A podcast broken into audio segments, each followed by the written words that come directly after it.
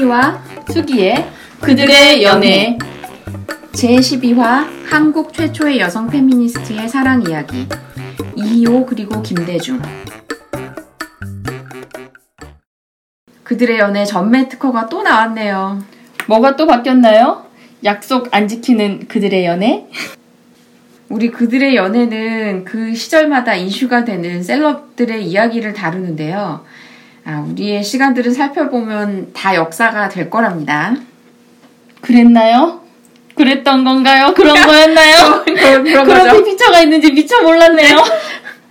아, 이거 넘어가죠. 로켓맨을 다루려고 했는데 한 주 뒤로 미룹니다. 슬픈 일이 있었거든요.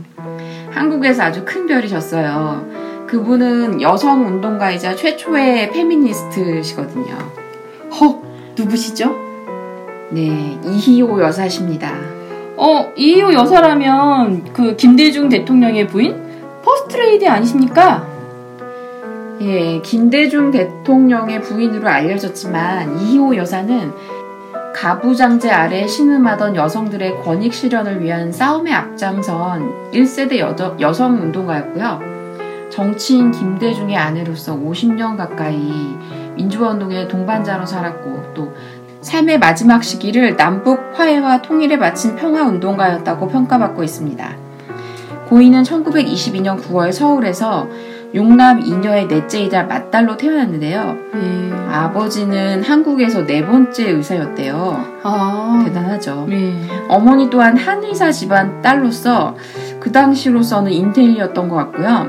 또 아주 독실한 감리교 신자여서 고인은 모태에서부터 기독교 신앙 속에 자랐다고 합니다. 기독교는 이희호 여사의 삶이 어려움에 처할 때마다 아주 든든하게 지켜준 정신적 지주가 됐다고 하네요. 그 요새 말하는 그 흔한 개독교의 이미지와는 다르겠죠? 아, 그렇습니다. 서산 공립 보통학교를 졸업하고 1936년 서울로 올라와서 이화 여자 고등 보통학교, 예, 알려지기로는 이화여고 전신이죠. 아. 여기에 입학했다가 그 시절에 반장을 도맡아 하면서 솔선수범형 리더십을 보이기 시작했다고 하는데요. 아, 어릴 때부터 역시. 어, 그쵸? 예. 해야 할 일이라는 판단이 서면 이것저것 따지지 않고 자기 일처럼 알아서 했기 때문에 그부들의 신망을 아주 많이 받았다고 하고요. 맡은 일을 다 하면서도 자기를 내세우지 않는 고인의 성격이 아주 이 시기에 뚜렷하게 나타났다고 하네요. 그 당시 여성으로서는 정말 보기 드문 리더십을 가지고 있었네요. 어, 그렇죠. 1942년 이화 여자 전문 학교, 예, 이화 여대 전신이죠. 아. 문과에 입학한 이호 여사가 일제강점 말기의 혼란 속에서 2년 만에 강제로 졸업을 했고요. 충남 예산에서 여자 청년 연성소 지도원으로 일을 했다고 해요. 아, 그런데 이렇게 진보적인 여성상을 가진 이호 여사님이 그 김대중 대통령과 어떻게 만났답니까? 그게 궁금하네요. 네. 해방의 감격 속에 서울로 올라온 이호 여사가 다시 배움의 길을 찾아서 1946년 서울대 사범대, 네, 서울대요. 와. 서울대 사범대에 입학했어요. 이 대학 시절 내내 경동교회 강원영 목사님과 함께 기독교 청년 학생 운동에 아주 열성적으로 참여를 했는데요. 아, 그때는 진짜 기독교가 사회운동을 했군요.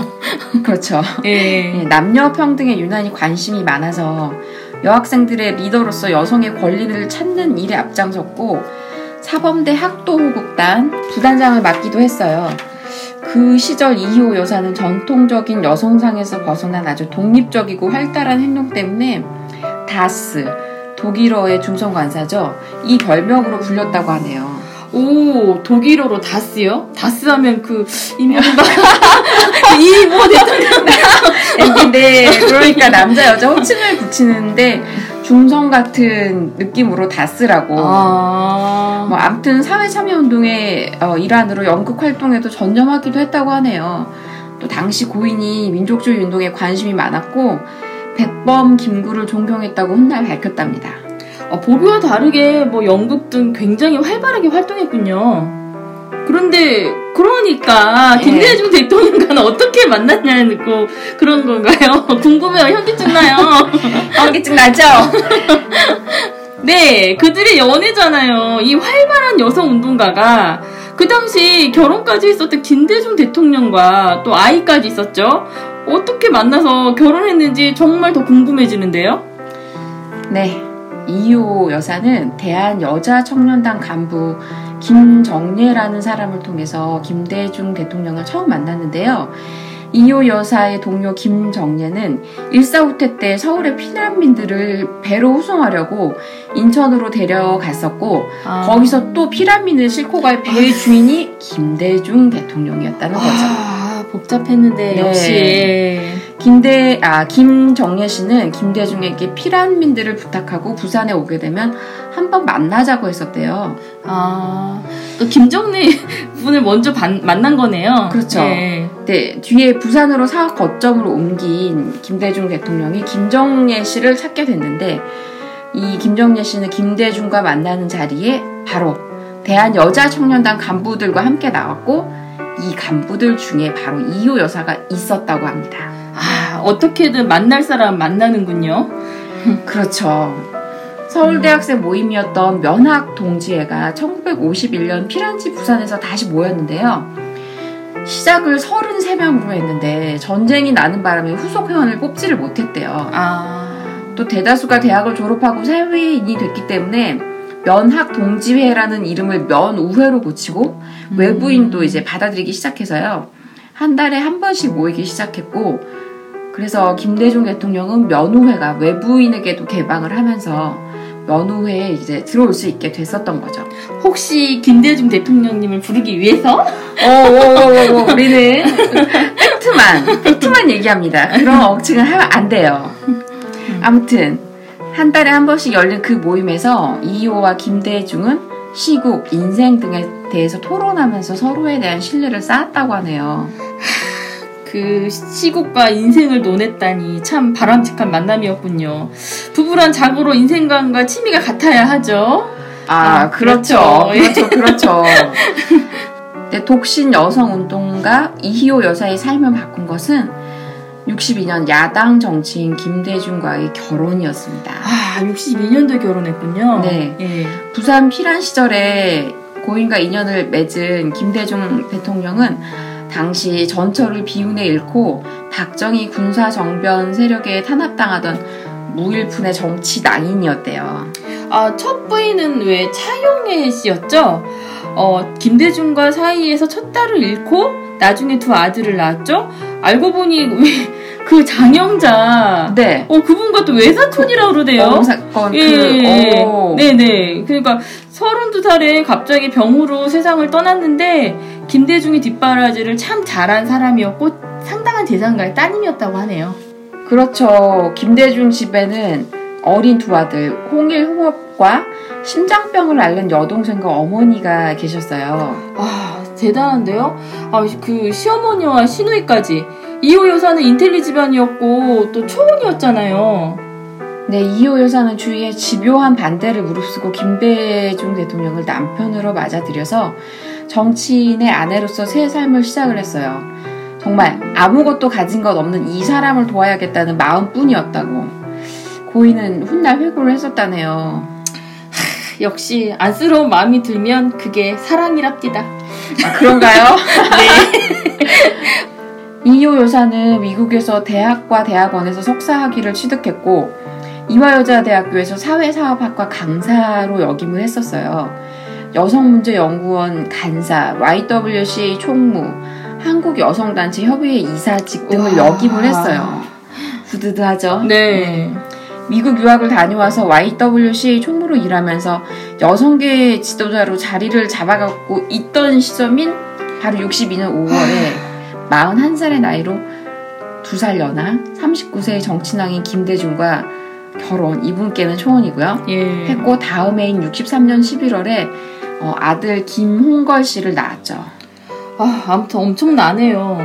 워낙에, 워낙에 나중에 뭐 김대중 대통령이 되고, 뭐 대통령 영부인이라고만 생각했었는데, 이호 여사의 사랑과 용기가 엄청났네요. 안쓰럽다고는 했지만, 그 당시 시선들을 생각하면, 이호 여사는 역시 뭐 대단한 결정을 한 것 같아요. 당시 시선들을 생각하면, 뭐 41세라고 하면 결혼에 대한 생각이 아예 없었다고 해야 하나요? 김대중이었기 때문에 결혼했을까요? 그러게요. 먼저 언급했지만 김대중 전 대통령이 가장 외롭고 고달플 때 외국 유학까지 다녀온 노처녀였던 이효 여사가 DJ와 결혼을 한 거죠.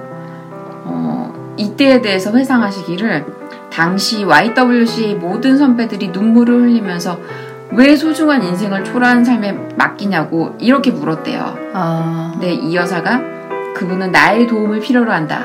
내가 그분 곁에 있어야 그분에게 도움을 줄 수 있다. 이렇게 대답을 했다고 하고 또 평생 그분을 음. 돕기도 했죠. 네. 어, 좋은 학벌, 왕성한 사회활동 이런 것들을 통해서 형성된 이호 여사의 제야 여성계, 학계 기독교계 인맥은 어, 고졸 출신이었던 김대중 전 대통령의 정치 활동에 큰 힘이 되어줬었다고 합니다. 와. 또 유학 시절에 쌓아온 뭐 영어 실력과 영문 타자 솜씨, 서구식 매너 또한 정치 활동에 있어서 큰 자산이 됐다고 하는데요. 그렇군요. 이 여사는 김대중 대통령이 공경에 처할 때마다 세계 각지 유력 인사들에게 아주 유려하고 호소력 짙은 편지를 보내서 적극적인 구명 활동을 펼쳤고 또 김대중 대통령의 미국 망명 생활에도 기- 결정적인 도움을 줬다고 하네요. 아마도 이희호 여사가 없었다면 이 김대중 대통령이라는 인물도 없지 않았을까 싶어요. 음. 어, 이 부분은 김대중 대통령도 언급했고요. 이 여사는 감리교인, 그러니까 개신교인이었고, 어, 김 대통령은 천주교인이었지만 서로의 신앙을 존중하는 관계였다고 합니다. 아, 좀 독특하네요. 네. 네, 보통 천주교인은 결혼을 하면 배우자가 종교를 바꿔야 하는데 안 그랬잖아요. 그 정도로 서로를 존중하지 않았나 싶어요. 네, 뭐 그 뒤의 행보는 여러분이 알다시피 워낙에 고난의 행군이었죠. 김대중 전 대통령이요. 네, 그쵸. 네, 이호 여사는 뭐 김대중 대통령이 선거에서 여러 번 떨어지고 가산도 탕진한 인물이었지만 민주주의와 통일에 대한 신념을 높이 평가해서 배우자로 선택하였고 또 뭐 그 뒤로는 유신 시절 미국 어 망명과 납치, 살해 위협, 가택 연금, 사형 선고 등 아, 정말. 예, 아, 진짜 정치적으로 위기와 생명의 위험이 있을 때마다 든든히 그를 지원해주고 동지로서 아내로서 그에게 힘이 되어줬습니다. 그렇죠. 또 그리고 1997년 김대중 대통령이 당선된 후에 대한민국 최초로 행정부에 여성부가 설치됐는데 그 역할을 하셨어요. 와 대단하죠. 네, 2002년 5월에 김대중 대통령 대신 참석한 유엔 총회에서는 의장으로서 회의를 주재하고 또 기조 연설을 한 최초의 여성이었습니다. 아 그러니까요. 저도 이번에 알게 된 건데 그저 뭐 퍼스트레이디 영부인의 죽음이 아닌 한국 최초의 페미니스트이자 한국 여성들의 인권을 지키고 용감하게 자신의 사랑을 선택하고 초라한 삶이 아닌 화려한 삶으로 자신의 인생을 펼친 이희호 여사와 그런 여사를 도운 김대중 대통령의 그들의 연애였습니다. 고인의 명복을 새삼 빌고요. 네. 천국에서 두 분이 웃으면서 서로를 바라보는 그 상상을 해봅니다. 네, 요새 뭐 남한과 북한의 행보를 보면 아주 흐뭇해 하실 것 같습니다. 다음번에는 로켓맨.